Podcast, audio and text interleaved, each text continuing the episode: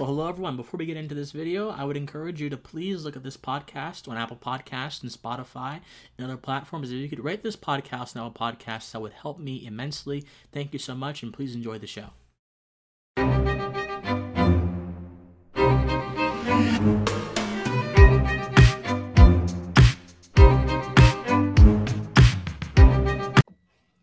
Hello, everyone. Welcome to Pencil Politics and Mr. Watson. I am your host, Christian Watson. And with me today, I have one of my favorite public intellectuals, I would call him, and one of my favorite anti woke activists, James Lindsay, here, joining us to talk about critical race theory and things of that sort. And so, uh, Mr. Lindsay, or James, I'll call you James, how you doing? And just tell the viewers about who you are and what you do before we get started. Yeah, I'm all right. Thanks for having me. Um, so I run a website primarily is, is like the main thing I do other than Twitter, obviously. I run a website called New Discourses. It's at newdiscourses.com. My goal with that is actually to provide as much information as possible to people as uh, quickly and freely and accessibly as possible um, so that they can understand what's going on with the so called woke movement that's happening all around us. Um, that's unfolded very quickly, brought us into something as people are beginning to point out more and more clearly that looks like a cultural revolution in the United States. So I'm trying to lay out the underpinnings of that, help people understand what's happening, how these theories operate, what's in the theories that underlie what's going on, um, and how they use language, which turns out to be a very important element of their activism. Yeah, well, so you know, I have I have this line of thought about this entire thing because for me, as a as an aspiring philosopher, as a philosophy student right now in university, I like to try to think th- think through things in a method- methodological way. Um, and perhaps that's that's more of an advent of more recent philosophical traditions than general ones, because I know back in the ancient days there were some that didn't care about methodology methodology at all. And I know that many woke traditions don't care about methodology at all. Well, they care about their methodology, but I don't consider it scientifically valid methodology. Um, but help me out with this. There, have, there have been many books, works from the right whether it's William F. Buckley's God and Man at Yale, whether it's Poisoned Ivy, that have for decades upon decades upon decades extolled the vices of academia and have sort of stuck it to the academic establishment. And, and Buckley's God and Man at Yale was mostly, um, they were trying to disabuse um, uh, students of their religiosity. They were trying to erode traditional values. And Poisoned Ivy was more, okay, these, these universities like these Ivy League universities, their prestige is not warranted because they are actually um, committing epistemological horror. And there are just all kind of attacks that have been going on for a long while. How do you think the sentiments from the 60s and 50s with Buckley and all the other people who had to attack academia fit into the current disposition of academia uh, with the critical race theory stuff because, as we know, critical race theory didn't really arise until the 70s, and these guys are writing about these issues way before then. So how has it changed? Does it does do the same criticisms still fit, or is it on a grander scale now? I would say that it's accelerated and become much more pointed, but these trends were already happening in the university easily going back into the 1960s. Uh, it's somewhere in in that time period when leftist intellectuals as activists started to try to change the nature of um, departments in universities in particular and the kind of bigger and more progressive and more um, i don't know country clubbish harvard ivy league et cetera schools kind of you know took up this vanguard more than others but the idea was going to be that the the you know, we were in the civil rights era in the 1960s. Massive social, cultural, and political changes were happening in the country of great significance. And the universities, for whatever reason, decided that they wanted to be at the absolute cutting edge of the, those social changes and of the new attitudes they wanted to bring into the world. They were the smartest, they were the best, they were the brightest. They were going to lead this uh, country into kind of a brave new world of of abandoning our kind of uh, you know failed traditional values as they would have seen it. This, of course, would have been in line with exactly what Mao was doing in China at the same time. Many of these leftist intellectuals were huge fans of Mao.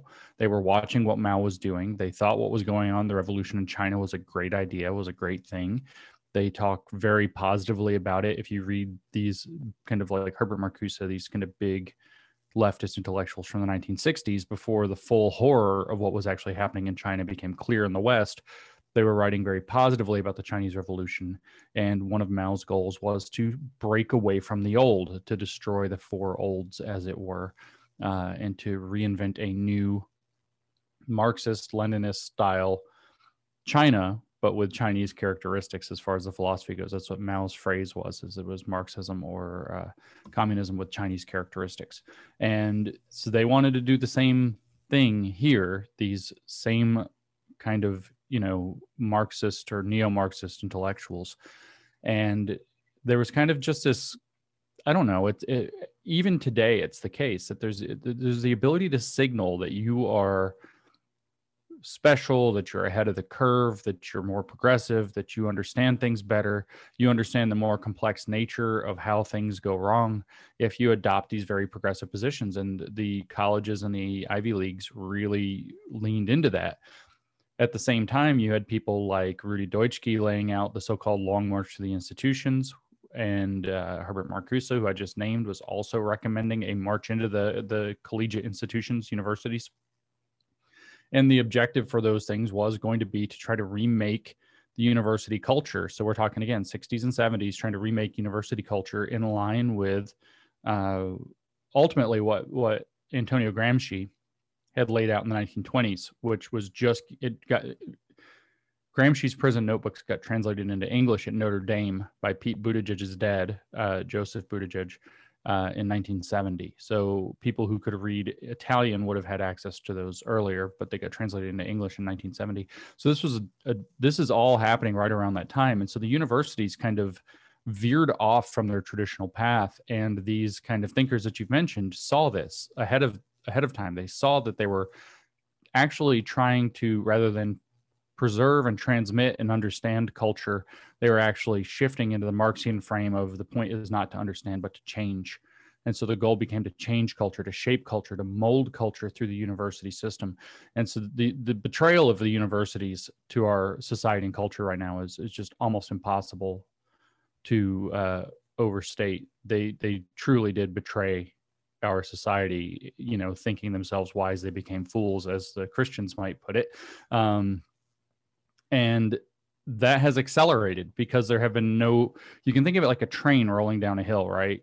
There, but they remove the brakes. You can't criticize what they do because then you're you're participating in those systems of, of oppression. You're a bad person some in some way or somehow. You must have false consciousness. You must be too stupid to understand the truly systemic nature of problems in society. So they they undermine people's moral and epistemic authority and thus remove the brakes from this train barreling down the hill away from um, you know a stable society down toward the cliff. And they think, of course, on the other side of the cliff, this society collapses and a new liberated society, no longer Im- impeded by the problems of, of the existing order, will emerge more or less spontaneously as long as people all believe the right stuff. It's the same classic error that every communist, or if we want to call them neo communists or you know race communists or ethno communists same fundamental error they, that they all make and have made since the early 19th century uh, which is that if you just get the existing order out of the way, a perfect new one will emerge because that's ultimately the real nature of reality and the the whole problem is that the status quo stands between us and a perfect world or at least a perfectible world. And doesn't it seem so paradoxical that the moment if they were to achieve um, their sort of changes i think Voegelin would have said um, the eschaton, sort of, sort of. And, and and Buckley translated yeah. Voegelin saying, and to immanentize the eschaton, if these sort of Gnostic revolutionaries would have obtained their goals, they would have then became the status quo. And you would have then seen a sort of self-contradictory status there. Uh, right. You know, that's actually no... one of uh, Michel Foucault's critiques of the whole project. He, you know, he yeah. became very cynical. He's technically wouldn't be classified being a postmodern philosopher, he would not be classified as being neo Marxist, but rather as post Marxist. And that's a not insignificant distinction. Um, they both come out of this kind of broadly Marxian line of thinking, but the postmodernists and the post Marxists more generally had abandoned the idea that such a thing is possible to work out. And so he, you know, Foucault rightly recognized that if exactly what you just said, if you were to tear down the existing structure, what you're, all, you're what you're going to end up with is a new structure that fills it in.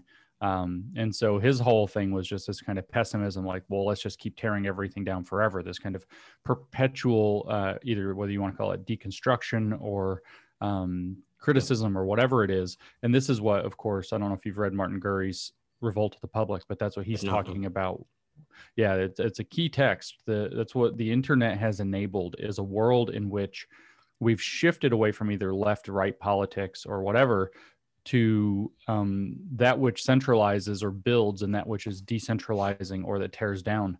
And the all the superpowers exist in the decentralizing side because they have nothing to lose and they can tear apart anything they want and anything who anyone who tries to build something anyone who tries to institutionalize or create a center uh, through which something can be done those ero- er, eroding forces and deconstructive forces are all around them and will eventually tear them apart.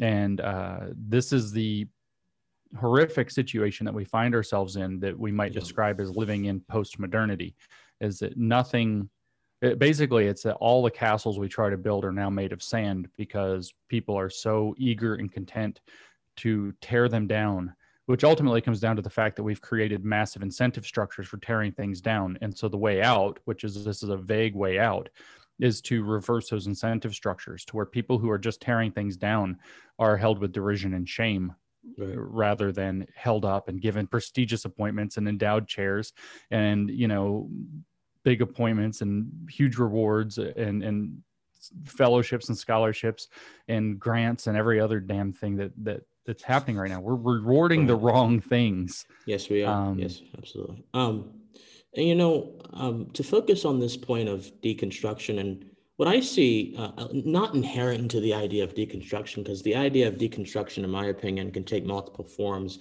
independent of any particular social context. But the context we've seen deconstruction manifest in, uh, insofar as the Marxist class rage, and then how that kind of that sort of neo-Marxism kind of translated into the race theory and the gender theory and all these other sort of academic rhetorical devices.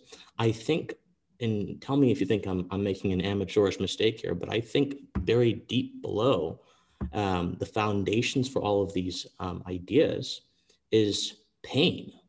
I think very, very deep below the foundation for Marx, Marx's, you know, economic system and, and the and the value system of his followers, even though I don't think really Marx really gave an ethical value system at all, which is one of the problems of his philosophy, is ultimately pain, it's rage, and it's an inability to um, understand one's rage uh, in relation to an introspective quality. It's an inability or an unwillingness to do so. I think that we all have the capability for introspection. And so when individual rage manifests on a broader scale and is then seen as only solvable by political action, I think you get things like Marxism. But if people recognize yeah, right. that that rage and, and pain, these things exist in your private sphere and you can handle them and they don't sacrifice their power to this amorphous authority beyond them. I think that you get less of Marxism. Am I making a little sense or am I? You're making a lot of sense actually. So, you know, this is what, what Nietzsche named ressentiment. Um, which is like resentment on steroids, or I, I like to use the phrase curdled envy. It's yeah. like if you can imagine like envy as like a pot of milk that's gone bad and has sour chunks floating in it. That's resentment. That sounds disgusting. yeah, well, well, that's what it is, though. Is it's like resentment that's bred out of envy, that's turned, as you said, angry. It's filled with with pain. It's filled with uh, with with the desire for vengeance the desire to tear down that which do, you don't think is rewarding you it's also um, as psychologists today might put it more accurately it is it, it's it's a move toward external loci of control uh, rather than internal. So rather than seeing the problem as something that's within you or something that was within your range to solve, you see it as something external to you, something that's moved into the, the, the realm of the so-called system. And so throwing rocks at the at the system or trying to tear down the system becomes the project rather than looking into yourself and saying, what am I doing wrong? what can I do right? More importantly, even if you're not doing anything wrong yet, what can I do to, to, to improve or rectify the situation? And within a capitalist system, of course, the idea is what can I do in a way that it also becomes often marketable or in a way mm. that that helps other people in a way that there becomes you know a basis for economic exchange or whatever and if it turns out you know we have all kinds of programs if you if you or approaches i should say not programs if you can't figure out a way to make it economically viable that's what foundations are for and that's why we give them mm. nonprofit status and so you can create a foundation and bid for whatever uh, so th- this is ultimately you know one of i just talked about one axis of the culture shift that we're undergoing, which is mm-hmm. a shift to centralization ver- or institutionalization versus decentralization. And a lot of people think of that in a very positive way. They think about like cryptocurrencies and, and blockchain and so on, and they think, oh yeah, decentralization is good. But decentralization has the problem that it doesn't have any building capacity of its own, which becomes mm-hmm. it doesn't have any capacity to create institutions. It only has the capacity to to get away from them. So it's double edged. Uh, but this is another axis, and this axis is re- responsibility versus resentment, to put it as simply and plainly as it can be put. There are people who are willing to look at a situation and say, how can I take responsibility to make this better? Whether it's my own circumstances, that's Jordan Peterson says that, you know, you have to clean your room, you have to take responsibility for yourself. Then you can go out and start taking responsibility for the world. That's clean your room, you know get your own affairs in order before you try to change the world or something like that you know his 12 rules. And this is correct. You, there are people who are ready to take responsibility. What can i as an individual do? How can i form networks and teams and, and groups of people around me who are willing to take you know responsible action to improve the circumstance? And then there are the resentfuls who are angry resentful venge vengeance filled um, and willing to blame the system and willing to blame literally anybody but themselves so that they don't have to take responsibility. And then they expect, as you said, a state to be able to step in, for example, and, and, and fill in that gap. And so this this split between resentfuls and, and responsibles, if you will, is another very important. If we were going to create like a new political compass, you know, resentment versus responsibility could be an axis, centralization versus decentralization, or institution versus decentralization could be an axis. And another, of course, would be, you know, globalism versus or collectivism versus individualism or globalism versus sovereignty or something like that. And you start to map out a new political space mm-hmm. where the dividing lines actually lie, not this basic left right stuff, not even the basic authority versus um, freedom. Although, yeah, freedom and control is yet another important axis. So there's a lot going on there, but I think you're right about the resentment. I think you're right about the vengeance that's hidden with. I mean, Marx was explicit about that repeatedly. Uh, that you know he was going to get vengeance on God. He was going to get vengeance on the society. You know, he's just angry. Um, and that's a huge part of it. I don't know if this is true or not, but I talked to a guy who's got some psychological chops not that long ago, and he told me that the population divides uh, if you just break it down in terms of you know likelihood to take responsibility versus likelihood to fall into resentment. The population divides whereas where roughly 2 out of 10 people roughly 20% of people are naturally bent toward they'll always take responsibility. And roughly 30% of people are not of that mindset. They will actually genuinely tend toward blaming the circumstances and the systems, the resentfuls. And then you have this battleground for the 50% in the middle. And it's a hard battleground because if your society has too many resentfuls, it collapses. If your society has enough responsibles, it flourishes. And so, uh, you know, survives, continues, and flourishes and builds. And so the question becomes, you know, how do you do that? If you think of that axis, you have a question at the decentralization question of how much is too much you know what's the right amount? How do we preserve institutions even when we need to try to decentralize in, in other ways? In other words really how do we de- how do we decentralized power within institutions while maintaining the institution. Those kinds of you know and then we have questions like you know what do we do with globalism that are that are on the on the front of the how much sovereignty does, it, does the individual have versus collectivism? How much sovereignty does a nation have against supranational entities? These are the big questions of our day and a lot of people aren't even equipped to talk about these yet. So um, I know there's a big diversion. I kind of went into a whole political landscape map for you instead of just the question you asked about resentment. But I think you are right that that's one of the crucial axes of what's happening right now. No, I think I think the, you know, one of my catchphrases is that what I try to do is I try to connect the human with the political and the political with the human. And all I mean by that is that there are just some things that are within our nature that will naturally be reflective of our social interactions. And I think politics is kind of the culmination, the sort of ordered culmination of social interaction. So I think that it all is interrelated and it's all very important. Um, you know, I, I you mentioned Nietzsche, and I, I kind of want to touch on this because I see a mm. lot of Nietzschean influence amongst the deconstructionist crowd and amongst some critical race theory crowd. You know, when I was I, I was reading, goodness help me, I think it was the genealogy of morals when yeah. Nietzsche said he put he posed the idea of having a transvaluation of values and having this super moral individual that transcends and reworks um, you know, the moral structures of society. And he kind of praised um, Jewish folks and and the image of Christ, I think, for for doing the same in their society and their religion. And and when you have that kind of, then you go over to Thus Spoke Zarathustra. I think I think we interacted on Twitter yeah. on this point, where it's like about three metamorphoses of spirit: the the lion, the camel, the child. Not in that order, of course. I think it's a different order. Um, you know, and and this sort of how to become this sort of super moral person, how to become this sort of grand being um, beyond the mediocrity of society that society imposes upon you in the form of the camel. How to become this lion while also maintaining and becoming the child eventually. I mean, don't isn't there a a kind of and and I I kind of I asked this question before and I I don't think people thought I understood it very well. So I'm ask, I'll ask you: Isn't there a kind of more relativism implicit in this kind of thinking? And even if Nietzsche has been misinterpreted by some nefarious entities throughout the world, whether it was the Nazis or whatever, isn't there some basis that his framework for reality can be taken for evil ends? Because, you know, I think that he kind of enables it. Yeah, absolutely. Um, the moral relativism is baked into that idea that if you have this this Ubermensch, uh, the Superman, uh, the, you know, Zarathustra is kind of his creation. That is this.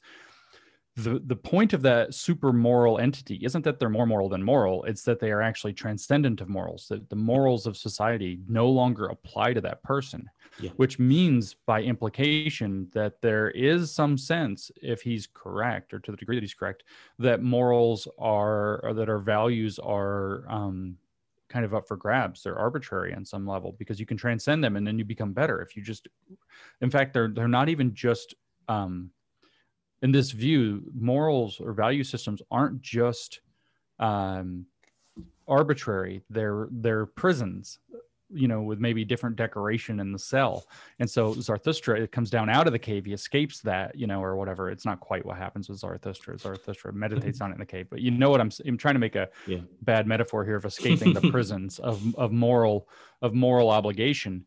And um, he becomes a Superman. And you know, I think this is what we interacted on about uh, on Twitter about, but I'm not positive. But I think Foucault read yeah. Zarathustra and was like, "This is who I'm going to become." And you you see that reflected where like Noam Chomsky did his famous debate with Foucault, and he yeah. said that he actually liked him, right? He said, "I like the guy, but he's the most amoral individual I've ever met."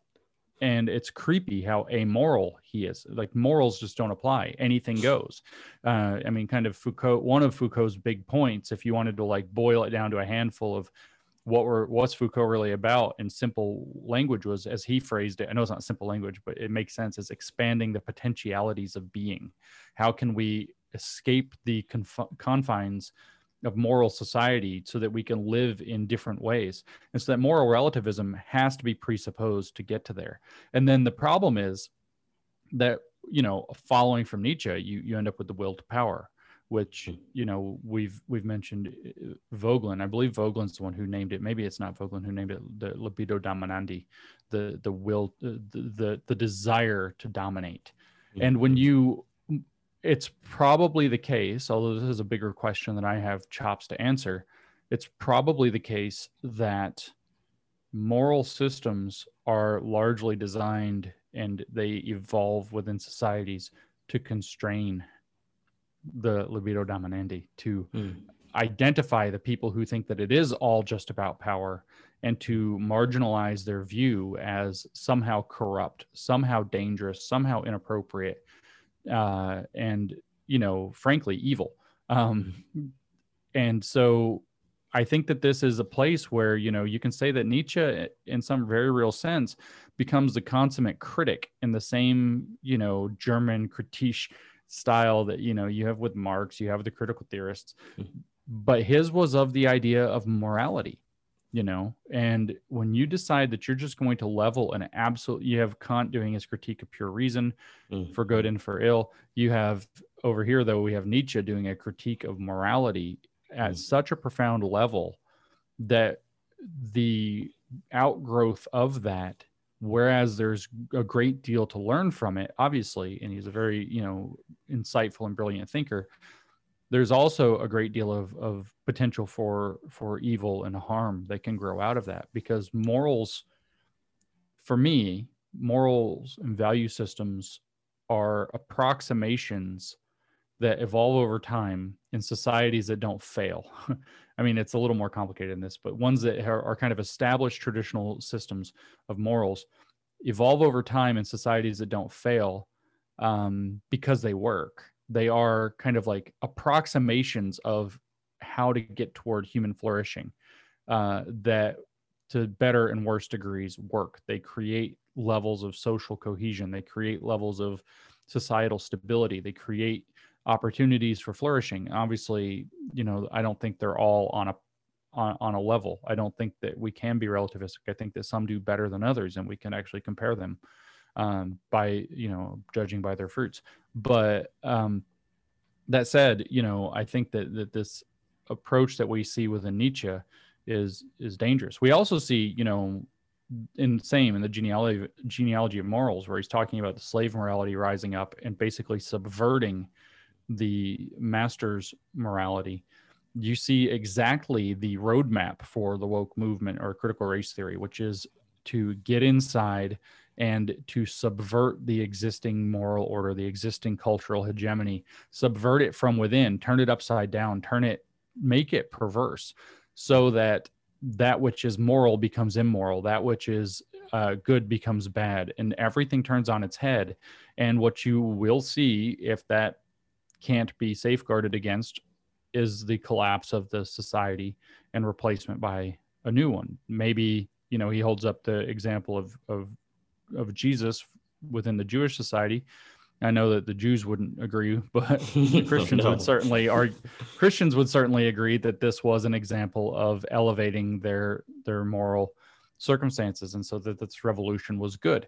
And um, that's for the other people to argue about. Uh, whereas in this case, though, you can see, as you pointed out, with the resentment, the rage, the vengeance, and the frankly absolute lack of understanding how any damn thing works at all, that these critical approaches like critical race theory and the queer theory and so on are not likely to lead to a higher moral plane, but rather to the kind of failures that we saw under people like Mao and Stalin and Lenin uh, throughout, and even Hitler, uh, frankly. Um, it's kind of like, to be honest with you, my opinion of the woke movement is that it's like taking the kitchen sink of all the worst worst programs of the 20th century and figuring out how to turn them into one kind of Frankenstein's monster. You got the racism of the Nazis, you got the you know vanguardism of Lenin and Stalin, you got the cultural revolution of Mao. I mean, it's the whole thing. You got the Lysenkoism, although it's it's so Lysenkoism was the biological or the agricultural program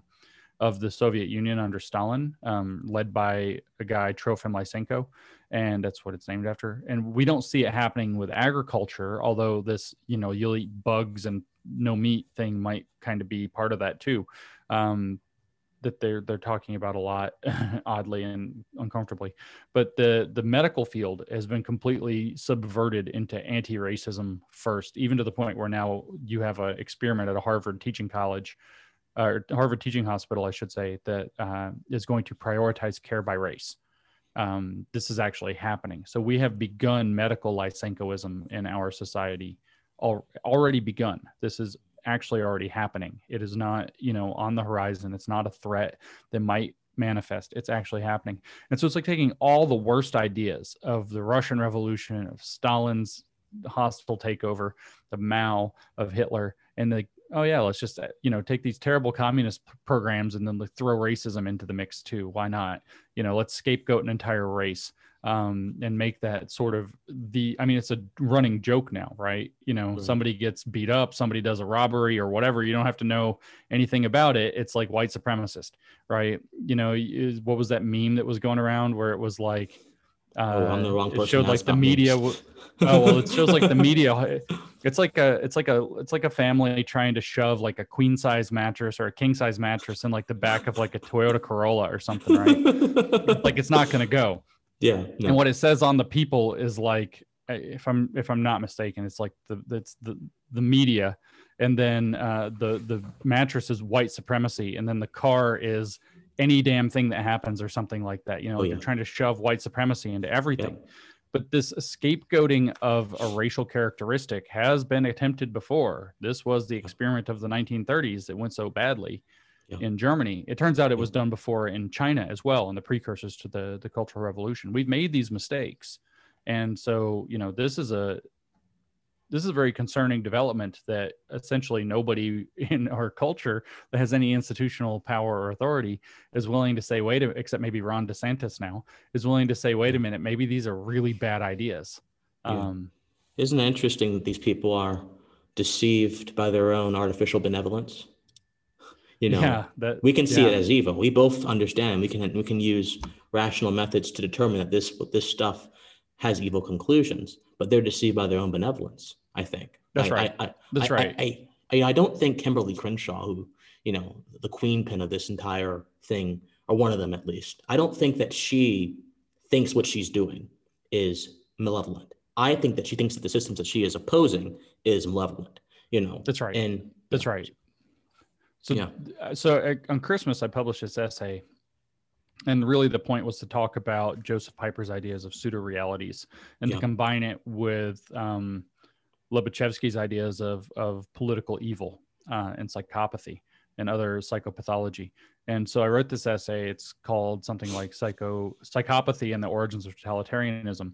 And what I point out following Josef Pieper is that using language these very kind of um, these these critical theorists in general have manipulated language into literally believing in what what Pieper would describe as a pseudo reality, what mm. Lyotard would describe as legitimation by paralogy. So it has a mm. paralogical structure to it, a false logic that's manufactured in language by by the force of consensus, but it doesn't mm. reflect reality accurately. Um, and the pseudo reality, the the key trait about the pseudo reality is that what I what I observed is that when people believe a pseudo real construction sufficiently and they are convinced of its moral necessity so there's your your you know being seduced by their own beliefs about their benevolence hmm. they no longer possess the capacity to distinguish to even to understand reality they mm. only understand what they see in terms of the pseudo reality, the pseudo real description of what they see. So, in the critical race pseudo reality, the first premise is that the society is fundamentally racist. It is the fabric of society that racism is the mm. ordinary science, the the, the underlying operating system question is not did racism take place, but how did racism manifest in a situation? Mm-hmm. That's the underlying assumption of that pseudo reality. That is the first, and there are others, there are other core presuppositions that they take. And so when you view the world in that way, that racism is present in all interactions, racism is the defining uh, characteristic of all institutions, including the society itself, including its knowledge system, including its language system, including every possible thing that you can imagine that you could call a system, a structure an institution or even an individual. And that you add in stuff like you know willful ignorance that people have internalized this view of racism whether as as people who are dominant or people who are oppressed on whichever side of their the coin. You know when, when you have this completely kind of hermetically sealed worldview that presupposes that racism is everywhere always it's imminent just beneath the surface every instance of you know even impoliteness or i mean it's not Yeah. even like i'm trying to think of a there's not even a word for how stupid some of this stuff is It becomes Like so the thing that just- ubiquitous. Yeah, I, I mean, it's like the thing that just happened in Portland, right? Where the Portland High School, Woodrow Wilson High School, comes out and says that pine trees are a symbol of racism because trees evoke the idea of lynching. And I mean, it doesn't matter that you you can't hang somebody in a pine tree, man. It's like, well, you could, but it's not easy. That the limbs are wrong. It's it, you need a hardwood. I'm, right, right. I'd make a joke about me being a southerner, but I've never Oh. participated in such a thing Oh, but no, the truth is that I mean, it's just absolutely ridiculous. Yep. The things that have nothing, like pine trees, are now racism. The, It's like the worst example of like a, a free association test run amok to find racism mm-hmm. in everything that you can po- pine trees. And so at that point, it's like when you actually believe that this is how the world is ordered to the point where you mm. think that it's not even like, oh, racism used to be in this or that has racist roots or has pine trees. Have nothing to do with racism whatsoever. Nothing. You cannot find a way that pine trees are racist in reality. When you actually believe that and you think that you're challenging that, you do think that you're you're moral. You do think that you are on the alleged right side of history. But the problem is, and I mean this in a very genuine way, but not in the totally literal way, you are psychopathic. You are you have lost the capacity to understand reality as it is and are attempting to force yourself and especially others to live in the way that you misinterpret reality because you don't have the tools Right. any longer to handle reality as it is. And so when I say this, I'm I want to distinguish two things within psychopathy so I don't get myself or you in trouble. Okay. All right. There is what's known as essential psychopathy, which is the legitimate, you know, 0.8% of the population who experiences no empathy, et cetera, and all of the, you know, usual things. And then there is something that could be called functional psychopathy, which is that you've exper- you've taken on an ideological view, you no longer interact with reality as it is, you've got an overwhelming moral impulse to push that view and so that it results in you know say a, a, nar- a dramatic narrowing of your range of interpretations and Mm. especially your range of compassion and empathy. They talk about compassion and empathy all the time.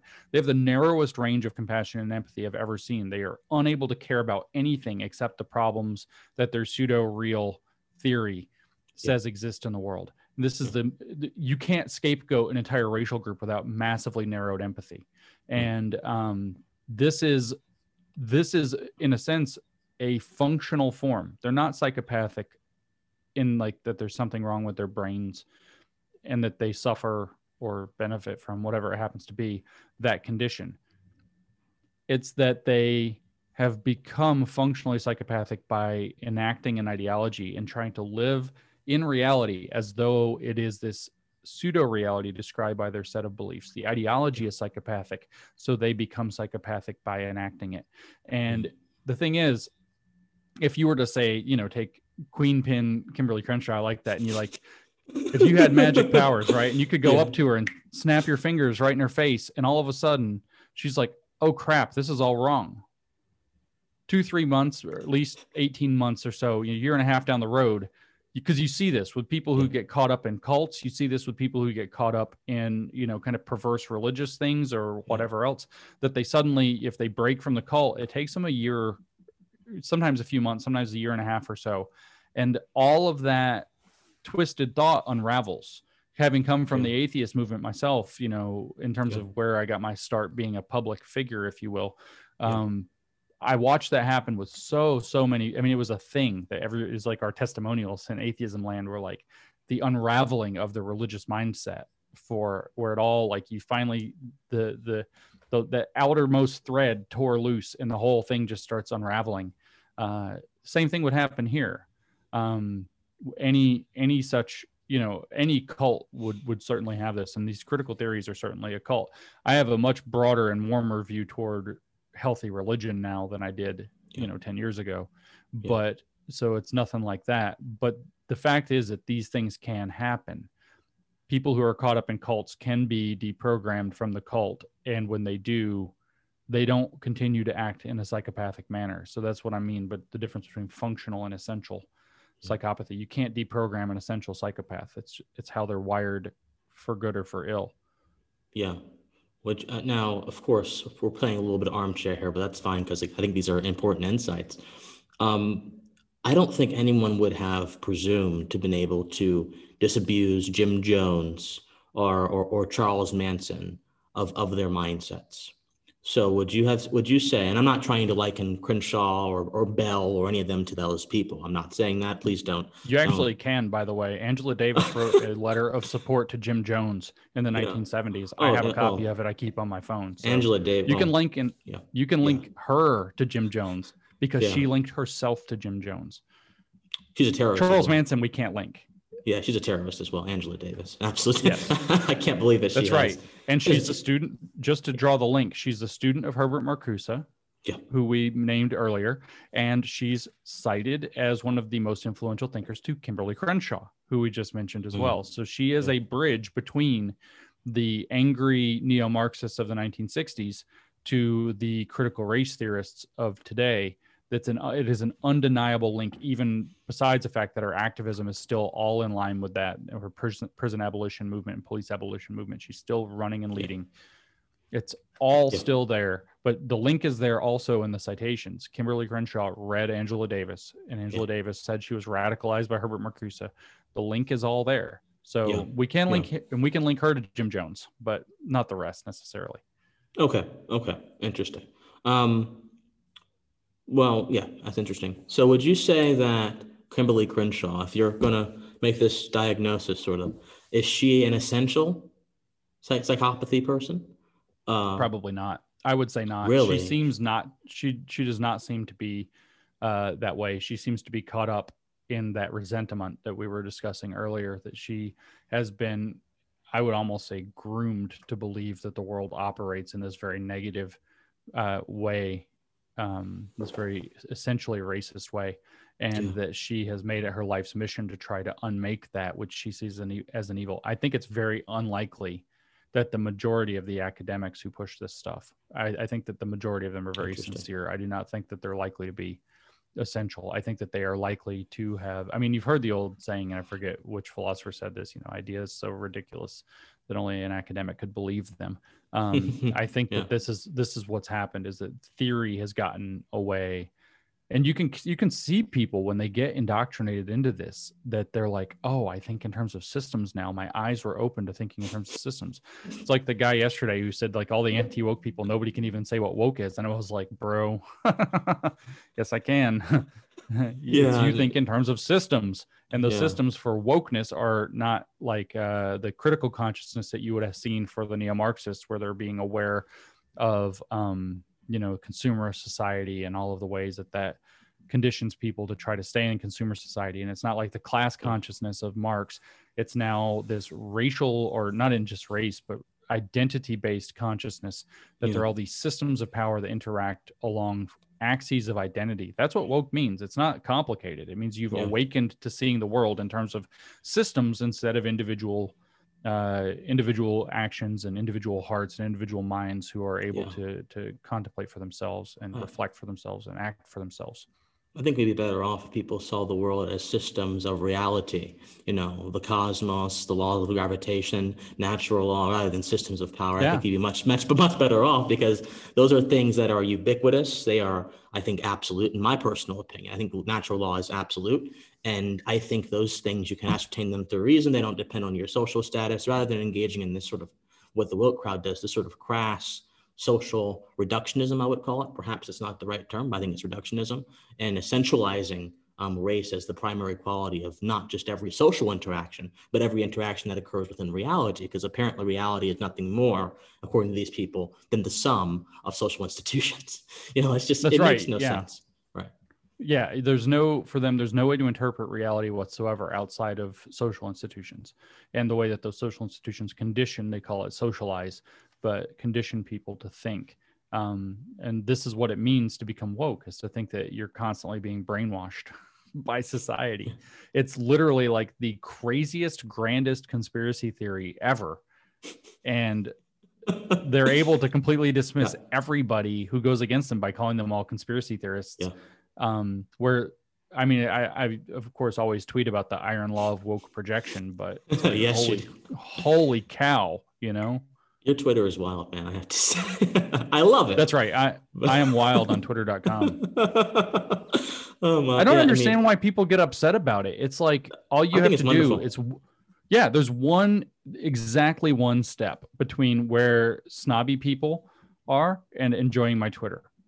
One step Yeah. exactly, which is Twitter's not real. That's the Yeah. whole thing. Once I fully embrace the idea that Twitter is kind of like it's kind of like a word-based video game, if you will. It's not real. It's just making noise about things and playing a particular kind of game. Once you kind of understand that all of a sudden you know you stop clutching your pearls at everything that you see Yeah. and you stop taking everything first of all but more importantly yourself quite so seriously. Uh, Yeah. it's such important advice to take yourself less seriously on I social agree. media anyway oh, I agree. I, think, in that- life but Yeah, you, you have to. I think that it, it takes a certain amount of introspection to know what is appropriate for what venue. And in my opinion, this sort of text-based medium that is ultimately, in my opinion, an impersonal medium of communication, I think you can be a little bit fun there. Uh, why not? But you know, I I- I've seen people, and, and there was this one individual. I won't mention his name, but there was this one individual who tweeted at you saying that the grievance politics of uh, James Lindsay is not what we need. This this writer individual, and I was thinking to myself, you know and I I said, I said, James, do you get this often? He said, Yeah, I get this from leaks, you know. And I'm just like, you know, Mhm. it's just a shame that there are just uh, a contingent of people in the intelligentsia who think that if you do any kind of work outside of the auspices of some official institution or whatever that doesn't give you their imprimatur, you're less legitimate. Um, have Yeah. you encountered that a lot um, in your in Oh, due course of doing this? I mean, I get this all the time. I get it constantly. I finally figured out exactly which metaphor is the right metaphor for these people. And you know, I don't just like it's set up in the in the the construction of the metaphor, as I'll give it to you in a second. It's very difficult to blame them for what they're doing. Um, But the metaphor is correct. If you've seen, and I know it's hackneyed to even bring it up, but- but it's so important because it is the relevant metaphor. If you've seen the film The Matrix, there is a scene in the Matrix where the one guy, I think his name is Cypher, but I can't remember who all these dorks are. You know, he's got little little like, Facial hair. and he's he's like, I just want to have steak. Like I don't care. He's eating the steak and he's like, I know it's not real, but I don't care. I I don't want to have to eat like whatever the guy's porridge that tastes like glue is anymore. I don't want to have to live on the lam down in like a, a hidey hole in a cave or inside this uncomfortable, cramped spaceship thing. Yeah. I want to live like it's the 1990s again at the height of human civilization as it's framed in the movie. And I want to be rich and I want to have steak and I'm willing to sell some people out to get it. And that's what it is. It's people who want the the what they want is the the institutions of society as they understand them have been rewarding them. They've been giving them status. They've been giving them that that's exactly what you were just mentioning. They have status tied up in the idea that they have institutional affiliation. They've been given a fellowship. They've been given a grant. They've been given money. Usually it's not about money as much though as it is about status. It's about because Mhm. these are usually you know fairly middle class or comfortable people mostly who are less worried about whether or not they're going to stay comfortable and more worried about whether or not they've got the right bona fides on their CV, if they're going to get invited to the right parties, if they're going to be able to hobnob with the right people and play the game and, and rat race. There's, they want to be plugged into the matrix because the matrix is comfortable for them. And when they encounter people such as myself, if I might be so bold, who have, you know, red pilled. So I've stepped out of the matrix, but then I go back into the matrix, that's Twitter, and I act as though the rules are different. I act as though I can jump from one building to another. I can bend the spoon. There is no spoon. I can dodge a bullet here and there. If I have to stop some bullets, why not? Um, because it's pretend. It's the matrix. It's once you understand it and you grasp the nature of what's going on, the rules are different for you that disrupts the ability of the people who realize that the whole thing is a like it's not as satisfying as Cypher or whatever his name is right. says to eat the fake steak if you actually know it's fake. Yeah, absolutely. Oh, okay. Oh no. And people such as myself acting the way that I act upset that entire order. So they call me things like the R word. They tell me that I'm a public menace to society or something like this. They, I mean, that's one particular country clubber. Uh, they call me all kinds of names. They put me down a lot.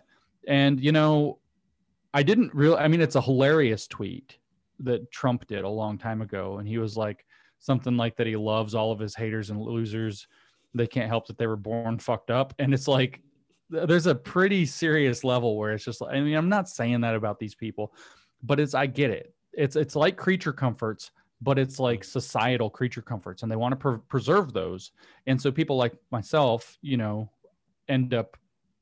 It's it, in a sense we were just talking about decentralization and deconstruction. It's like yeah. deconstructing that facade as well, yeah. and uh, people don't like having their own facade deconstructed, right. and that's that that's sort of what's going on there. But yeah i get it constantly literally constantly. Six days a week probably or five days a week i wake up and somebody has dm'd me a screenshot or a tweet from somebody who's decided to talk about how like mentally or emotionally deficient i am. What oh was the one that i saw today that i'm i'm treacherous? Like i'm like well that's sexy. Man Oh goodness. Well, I mean, I, I, I, don't get it like that, but I do get some stuff similar. Like there are people who will simply just ignore me because apparently yeah. doing doing YouTube videos and podcasts that's lowbrow, but writing for National Review, writing, having your thing on the front page, oh, that's that's wonderful, regardless of the quality of your work. And so I've kind of said, you yeah. know what, man, I don't want to play in the rat race. I want to do my own thing. And if you guys want right. to play in the rat race and and you know give each other you know gratuitous fellatio while you get your stuff published, good for you, man. I'm not. I'm not. I'm not no, that's not the thing though. It's like it's people who are talking. To, it, eh, have you ever been to a party? and you know you thought you were kind of like in the crowd but you don't really know the people real well exactly. but you get to the party and then the people are having their own like conversations and you it's maybe it's just me this has happened to me a few times you just can't find any way to like create a real connection with anybody it's like they're right. all kind of with i mean i think seinfeld had like all of these episodes about parties like this and you just can't connect with anybody because they're all kind of it's not that they're better than you it's that they're literally excluding you because you're yes. not part of their clique and like you are very much so made to feel like you're too weird for these people who maybe you esteemed or whatever. And that is the the rat race. They're writing things to give each other pats on the back. They're writing right. things to congratulate one another, to feel proud for one another. They want their pat on the head from their favorite intellectual heroes. They want who I you know I won't name any intellectual heroes, but they want a pat on the head or a slap on the bum from yeah you know whoever that's like oh you did good you know and and yep. that's it's this whole and it, in a sense it's very fake and in a sense and when you look at kind of you're very generous with the critical theorists and the postmodernists were complaining about um it is what they were complaining about is that there's this whole fakeness this whole inauthenticity to modern contemporary life and that you look at what marx is talking about with bourgeois values and that's really what he's talking about is yeah. that there's these country clubbers who don't want anything to do with the likes of you and you know they have their own little system of values and the whole thing is built up around gatekeeping so that you know occasionally they'll in, in, induct a new member or induce a new member but not very often. And you know th- then you've had they i don't think they do hazing and stuff like a fraternity but then you've been you know branded as one of the cool kids and you get to be a cool kid and you get to go to the parties and you get invited to things and you're going to get to meet and network and you're going to get new opportunities and somebody's going to know something and there there'll be some financial rewards to that and you end up in this kind of club And I mean, there's something literally wrong with me. I'll just say that because I never wanted to be in a single one of those things. I don't want, like, if I find myself in those things, it's like, how do I get out of this now? What if I, like, shit, No. I'm in a, I'm in like a cult. How do I get out? Like, I think it's wonderful, James. I, I do. I do. I, I mean, I, I think that, you know, Emerson, one of my favorite thinkers, even though I, I think he is much in the vein of Nietzsche in some ways, but there are tidbits of wisdom hidden throughout his work. Emerson said that there is nothing at last more sacred than the sanctity of man's own mind. And I think that there's something to that. And he said, he, he, he whoso would be a man must also be a nonconformist. And the real mark of a man, I'm paraphrasing now, the real mark of a man is he who can maintain the sweetness of solitude in the midst of the crowd. So there's a sort of relational quality here to being a man, being able to know what your values are, understand what your values are, not isolate yourself, but have enough distance, you know, have enough solitude within yourself to know what you're going to value for yourself or not. He wrote a different essay on on solitude. He wrote for the Atlantic when the Atlantic was actually, you know, I was more impressed with it. You know, he wrote um he wrote they do some good stuff today, I think. But I think uh they do some good stuff. I mean, Hitchens wrote for the Atlantic, so I mean, I can't I can't bash him too much and I I don't agree with Hitch on a lot, but I respect him. I respect him as an intellectual. I wish his voice was still here. I think that he would be abhorred by the woke stuff in my opinion. Uh I Yeah, wish he was I wish he was still around. But um you know, he also wrote that, you know, you you you should have solitude, but when you go to social interactions, wear your own garb. Wear Yeah, your yeah, own yeah, garb. That's, That's exactly the big right. point for me. So Yeah. I mean, I think that you're wearing your own garb, and that's wonderful. I, I try. I mean, it, and on the other hand, it's like somebody asked me the other day, as far as garb goes, they're like, "Are we really in this this deep of an emperor has no clothes moment?" Yeah. And I was like, "Man, I know this is going to get a little colorful for your uh, No, podcast, please. but Please, but I was please. like, I was like, man, the emperor is literally doing the helicopter dick dance out in the middle of the public square, and everybody's still saying, "Look how Oh, yeah. fine his robes." It's like, dude, you know, it's like he's in there, he's just Yeah. like playing with it, and people are like, "No, he's it's such Yeah. a pretty, such a Oh, pretty shirt." no. It's like it's really bad. I mean, it's this obvious at this point. You know, when we were trying to point out, you know, a couple of years ago about this, we are playing the Emperor Has No Clothes game, and it was like, you think, and now it's like, God, how do you not? What's wrong with you? How do you yeah, not exactly. see this? Exactly. Uh, so you know, speaking of institutions and country club stuff, you know, I'm I'm my exposure to collegiate debate, as I said in the testimony. oh, no, excuse me, my exposure to critical race theory was in collegiate debate, and yeah, yeah. you know, I figured it's be a fun idea. Why don't I go through some concepts that a lot of debaters use? And ask you, you know, how they connect, because I promise you, all of them are critical concepts and how they connect with the general critical race theory stuff. So, would you be up for that? Okay, we can try Okay. All right. All right. So there is this one theory, I'm not sure if you're familiar with him, by Frank Wilderson called Afro pessimism. Um, the idea, it's sort of like a Pan Africanist paradigm idea that, you know, um, I hope I'm describing this correctly, that people of African descent have the imprimatur to be critical and pessimistic of every structure in society because they are all vestiges of colonialism. Hmm. Is that is this a theme in critical theory? I assume like the colonialism stuff is a, kind of a theme.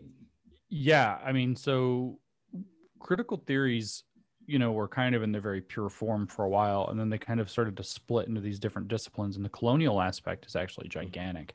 Post colonialism is one of the places, in fact, not only where critical theory took off um, and its most vigorous arguments, you know, all the early neo-Marxist arguments were like anti-imperialism, anti-colonialism. They Yeah. really tapped into that. You, you, you, they wedded themselves in the 50s and 60s with the so-called liberation fronts, and that's was those were liberation. Well, they billed themselves as li- they were they were liberation from from liberalism is what they really were, but they billed themselves as liber, liberation from colonialism, where they Yeah. were really ultimately Marxist at their base. And so, you know, that was a huge thing there. And then the postmodern side, the postmodernists were really, you know, interested in talking about the colonialist aspect. And so, Yeah. very quickly, the postmodern theories were then appropriated by um, by activists like Edward Said, you know scholar activists and Gayatri Spivak and, and, and, a handful of others. So the colonialist aspect certainly became this huge, huge theme in these critical theories, um, and that Afro pessimism that you mentioned would fit squarely within that tradition. Then is like, oh well, let's just take the lens that somehow colonialism has screwed people who look like me over and therefore everything must be somehow tied back to that system of domination that did genuinely reshape and reorder much of the world for a few centuries. Um, but to, to maintain a, a, pessimistic viewpoint within that would be very much in line with the critical theory approach. Uh, that's really kind of what that's, I mean, that's why we called the book that we wrote cynical theories, you know, instead yeah. of critical theories. Absolutely, yeah. absolutely. Okay, so there's the strategy in debate. Like literally, this is a strategy that debaters will employ. It's called retelling time, where they will like, quite, like quite literally reimagine something and try to tell it from the perspective of a woman, of a of a, a gay person, of a whatever, whatever, whatever mm-hmm. identity. And this really only works for the, for the minority debaters. If white debaters do this, they'll be called racist and, and white supremacist, and they can't they can't do this. Mm-hmm. So this really only works for the minority debaters. Is this a theme in critical race theory? Yeah, that's the telling of counter stories. Um, yeah, which is one yeah. of the one of the the core, like if you look at the core pillars of critical race theory, um, for some reason, you know, you don't see this in queer theory, you don't really see it in post-colonial theory, but you do see it in critical race theory is this tendency to list like this is what we're going to do. This is how this is what critical race theory is all about. And usually on the list, virtually always on the list, is the use use of counter narrative and counter storytelling.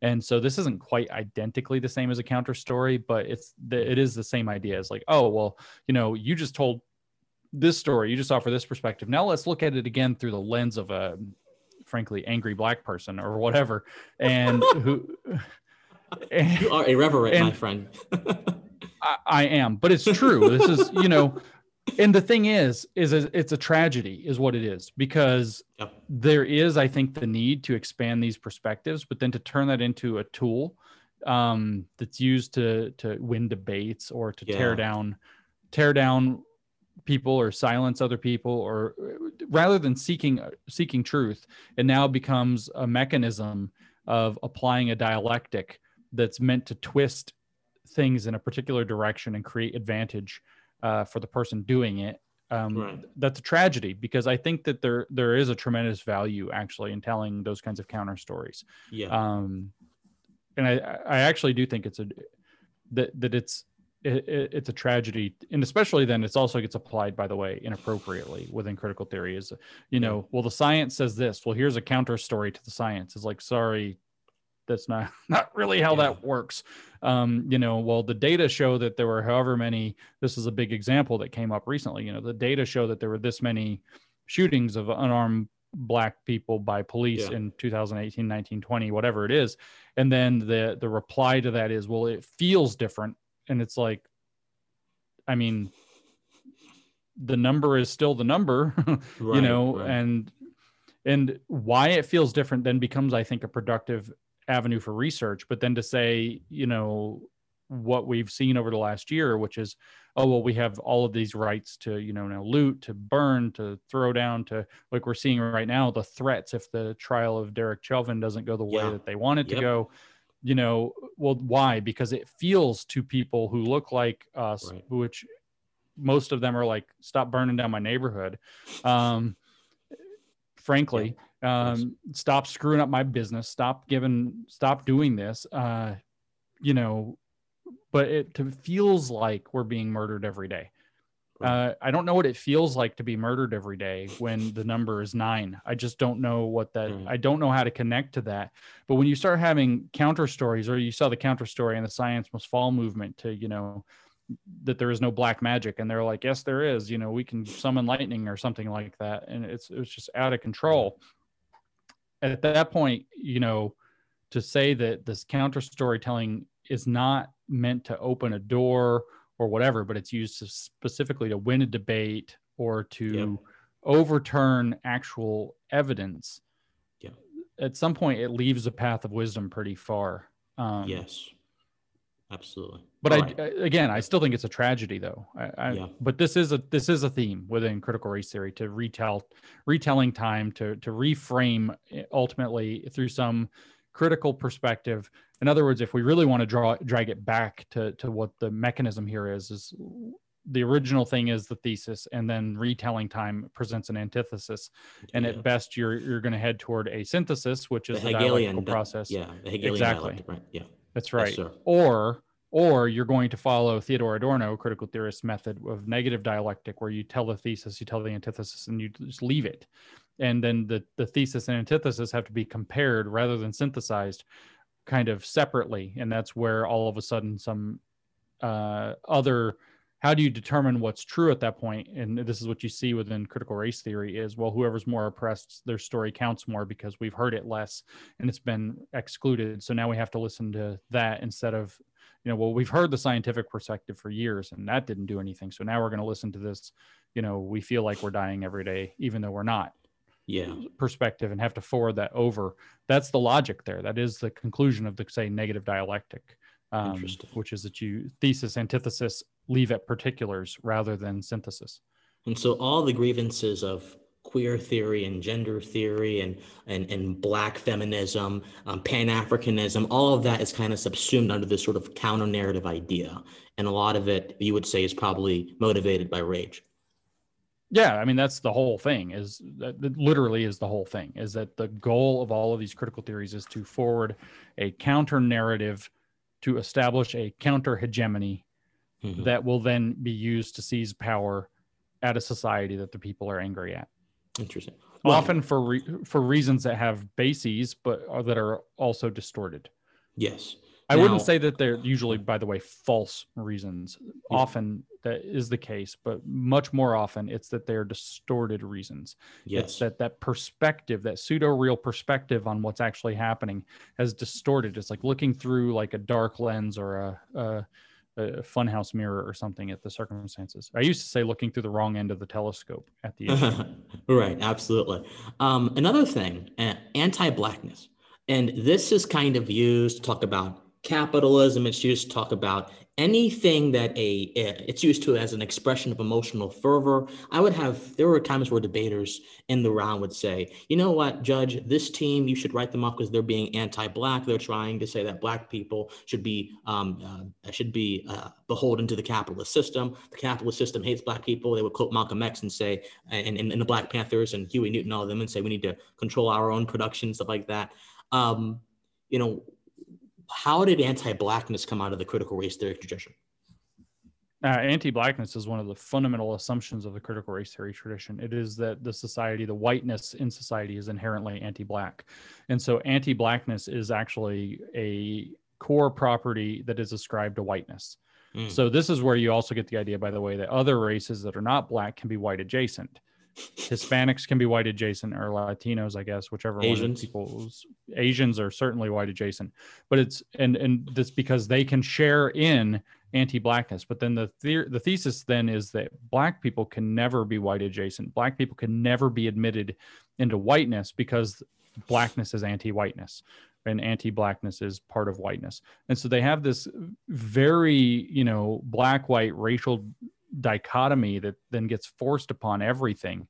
Um, with this fundamental assumption that whiteness is excluding blackness uh, as kind of like frames for viewing and enacting uh, interacting with the world whereas you know it doesn't seem to be what's really going on in many cases where you know they see the calls against cultural appropriation what i see is again with the iron law of woke projection i see a lot of um, good good intended attempts to include or appreciate or get involved with the mixing of cultures as obviously happens then you have these kind of again sort of resentful angry folks talking about rather than being enthused about this or taking working into it or taking advantage of it or capitalizing within it they then say that that you know this is cultural appropriation and they're engaging in in what boils down to cultural protectionism and then projecting that onto whiteness you know they're like we're going to protect our own culture and then we're going to say that that's because you exclude our culture but they're actually excluding their culture themselves.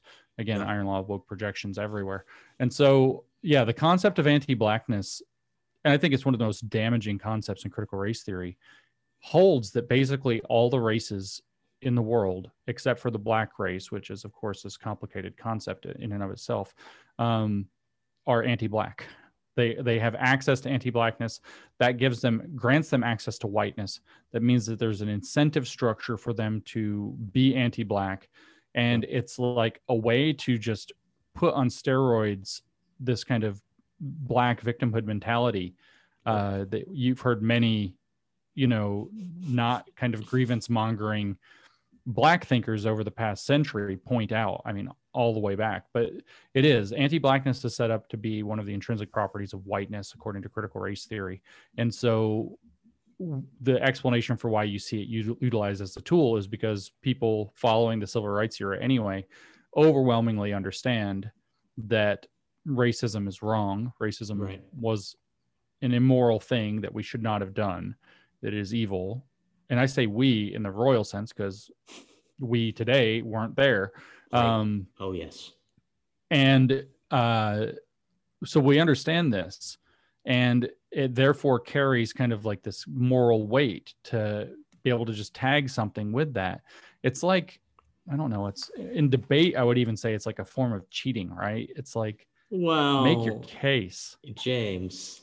well, I know debate is all debate is about cheating, but here's the thing. And and my friend Michael Marino, who I, I really advise you check out. The guy is brilliant on YouTube. No, um, I know Michael. Oh, you know bit. Michael. Oh yeah, brilliant guy, brilliant guy. You know, he he underwent something. Uh, he actually had he had a much worse treatment than I did. Um, he yeah. was over in Utah, Utah, and and this professor Ryan Wash, who's like one of the biggest headshot, um, one of the biggest big shots in debate, trying to make him argue that white folks should be sent into space. And he's like, I'm not gonna do it. I'm not gonna do it. And and he explained, I made this major expose. He showed a vid in his video. He showed a, a clip of Ryan Wash, you know, arguing uh, about how down low men affect the black queer existence. you know. Oh wow. Uh, you know, uh, and, uh, and I'm not even going to talk about that, but uh, you know that and that and he won the national championship with that argument. The down low men affect the, the black queer existence. Anyway. Holy cow. And so that's based on Derrick Bell's Space Traders, right? The sending white oh, people oh, really? to space. Oh yeah. Yeah. So yep, Derrick yep. Bell, the creator of critical race theory, wrote this horrific argument called Space Traders. You can look it up it's it's it's a doozy but basically he puts out this idea that if aliens came down and said we'll give you lots of gold and solve environmental problems and you know we'll fix your society or whatever but in exchange you have to give us all of your black people as slaves the, the argument derrick bell made was that you know all the white people would be like yes take them Oh, Jesus. Yeah, that's probably what it was based off of. Yeah, I think that there's a direct pipeline from critical theory, academia to academic debate. I, I think there is. I mean, it's not about making a case, it's about who can best, who can be the most woke of the teams competing. You know, I came See, that's there, too bad because it used yeah. to be like who can pull the most argumentative tricks, like your Gish Gallop and all these other things, and like tie yeah. the other guy up. Yes. And it, now it's like that's what I'm saying, where it's like cheating. It's like now you have this woke stuff, and it's just like a race to, I don't know. It's I don't know a better word than it's trashy, right? It's like just a trashy way to try to try to win an academic sport. And the difference, this is important with debate. I've said this for a long time. The difference between debate and boxing is when there's a boxing match, you know who won. Yes. right?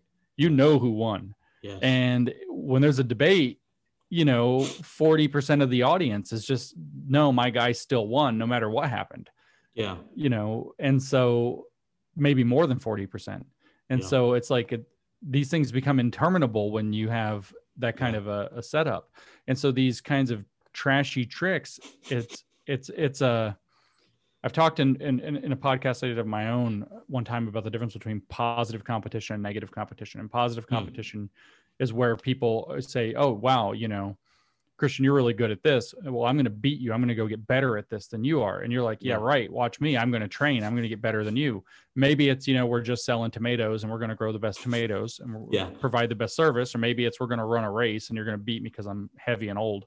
But um, whatever it is, right? Positive competition is each each individual in the competitive arena is trying to improve themselves and so what happens is you see a positive sum outcome. Yeah.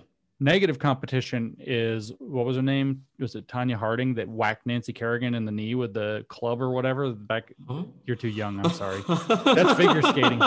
So back in the day, there was two figure skaters, like Olympic grade, and oh. one of them very famously like clubbed the other one in the knee right before Ooh. like the Olympic trials or whatever. And and so it's like you can imagine like if you had your tomato stand and I have my tomato stand and I'm like, you know, his has bugs you know and it's i'm not trying to elevate my product i'm trying to denigrate your product and it, it's like it's not the same to, yeah. to, have this race to wokeness and debate but it's kind of the same is that you're now engaging in these these negative competition aspects it's a it's a cheaper and easier way to get there but yeah. it doesn't produce a positive sum outcome so it yeah. produces a negative sum outcome and so traditionally we have erected norms that kind of look down on that kind of behavior hmm. and say, you know, this is somehow something's wrong with this. Negative competition is generally frowned upon. If you're always trashing the competition, we tend to now think, oh, there must be something wrong with your product. Yeah. People should talking good about the competition, you know, say, well, you know, so and so's really good at their tomatoes, but here's what I do to get mine. You know, I fertilize them with 100% chicken poop or something that gets them better. and you know whatever it is and uh, that that makes it you know that shines positive light on you like no i believe yeah. in my my competitor's product yeah. but here's why i'm even better that's positive sum thinking versus you know his has bugs that's and then what are you going to say back oh mine have bugs well you should see the worms that get into his you know and then all of a sudden nobody wants any tomatoes because it's it's now negative sum whereas if i'm like no christian tomatoes are really good but i i did better um, now it's like the message is still tomatoes are good in both cases, right? And you're saying the same thing. No, no, no. James's tomatoes are awesome, but no, I got the edge on this. You know, he's got the wrong varietal. I got the right one. And now it's still tomatoes are good. So it's positive sum. Everybody's selling more tomatoes because people yeah. believe tomatoes are good. Whereas if everybody believes tomatoes are infested, that's negative sum. Nobody's buying. It's very simple, Brilliant. really. But we have lost wokeness and critical theory have taken us away from believing in positive competition because positive competition is harder. That resentfulness, that resentment leads to negative competition and it's easier. It takes very little work to tear something down or criticize or right. call names or to just say, I mean, with the anti-black thing, it's just so cheap. Oh, that's anti-black. And it's like, well, you're black, so I can't argue with you because that's what you felt, you know? And it's like shit, you know, that and now what? It's like the whole yeah. system just gets worse. You, you are the most dynamic academic I've ever talked to. I swear. Oh, I don't uh, consider myself an academic. I think. Oh, you why. don't. Oh, really? No, I quit that. Oh man, I'm embarrassed of academics now. Oh, I know you really? want to be one, but no, no, no, no. I want to be a, new generation of academics. I want to be a political commentator, no academic. Okay. Oh, okay. yeah, yeah. You don't want to be one either. I see. You're like, no, no, don't stick me with academic. No, no, I didn't. No, no, Harvard, no Harvard. no, it's like no, that no, old. No. It's all that old game show. Is like the whammies. It was like press your luck, and it's like the thing's going doodle doodle doodle, and it's like press your, you know, you whack the thing. It's like no whammy, no whammy, no. Whammy. But now it's like no Ivy, no Ivy, no Ivy, no Ivy. Like, oh, Harvard degree, you're unemployed. You know. No, no, uh, I, I, I think that with the internet and, and, I think autodidacticism is much more possible with our current digital age right now. I think that oh, you can totally. And so that's I think that and I think that if you have a YouTube channel and you start something and you do good content and you have informational videos, that's probably going to pay off more in the long run than going through you know decades or a decade or so of of of, of schooling, um, getting your PhD. I don't know how long it takes to get a PhD, but getting your PhD, you know, spending all these loans and you know having to work wherever. I, I think that the, the digital age is kind of just smashed. You know, people like you and Benjamin Boyce are the new teachers of the of the future, in my opinion. You know. Well, we need we need schools for engineering still. Oh no no no! I, the, I, agree. No, the technical and this is yeah. the truth though. There needs to be a divorce. There needs to be a great divorce where the technical fields basically i think it's going to have to go this way the technical fields are just going to have to bid the universities uh, adieu and move yeah. on and find Trade schools whether it's labs or you know their own their own STEM schools or whatever, like Caltech was originally set up to be, and largely still is. But you know, yeah. they're succumbing a little bit to wokeness now too, uh, to kind of keep it out. The yeah. the rest of it, you know, there's no problem. There's no problem if you want to be if you want to go to college for for history or literature or whatever, that's awesome. And I wish there were rigorous studies of that instead of just critique um, and revisionism now. But yeah. uh, and I know there are to some degree. I don't yeah. want to overstate the case, but the corrupted they're too corrupted right now, and I just don't see a way back. Right. Absolutely. Um, Absolutely. I mean, I even put on Twitter, you know, Harvard University is a clown college, and I kind of think that's true now. Yeah, no, and it's uh, it's a shame. They're publishing two plus two equals five. Like, what the hell? Yeah, yeah, absolutely. Um, well, you know, I, I wanted to ask you about one more question because I know you got to go eventually, but but it's been wonderful talking to you. By the way, I, I am I'm just I'm thrilled. Thank you so much for your time. Um, you oh, are yeah. my favorite person in the public sphere right now, so just thank you so much. um, I'm serious. Um, but um, so I noticed on your Twitter feed, um, yesterday, I think, you had some tension with a few Libertarian Party accounts. And oh, yeah. you call you call them LOL Libertarian. I don't know how you say it. Libertarians. Oh, okay, yeah. Libertarian. it's not so, all libertarians. Not right, hashtag right. not all libertarians. of course, yeah. But no, I think you know I consider myself a conservatarian, right? So I uh-huh. I, I have I believe that certain traditional values are necessary um, for the preservation of society, but I also mm-hmm. think that liberty is essential as well. So, sure. just very quick, because we got to go like, like three minutes. You know, what would your political ideology be? Um, basically the same thing you just said, but probably bent slightly more left. Okay. Uh, that's it. I yeah. see myself as completely independent. I put a huge emphasis on liberty.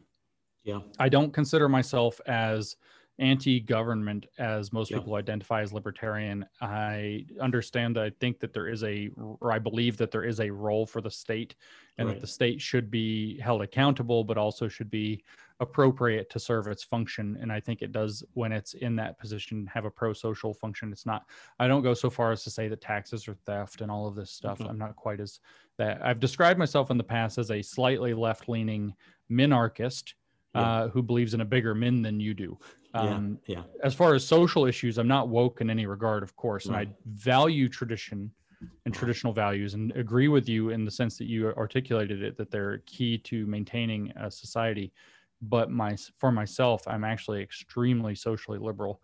Um, yeah. I don't care what I think people should have values. I don't particularly care what they are. Uh, and yeah. yeah, I believe in values that preserve liberty. Anything else? Sure, of course. I'm not. Yeah, I mean, like if you're in if you're into gay bashing, that's not me. I'm I'm myself no. a social libertarian. But like if the values preserve liberty, I'm going to conserve them. Yep. Yeah. Truth, beauty, uh, responsibility, and merit are the values right. I put forth recently on New Discourses as the values yeah. for a post woke world. Yeah. All right. Well, James, thank you so much for being here. I hope you'll come back. I've enjoyed this conversation yeah. thoroughly. Yeah, man. Thank All you. Right. All right, no problem. And uh, everyone else, thank you and stay pensive. Bye bye.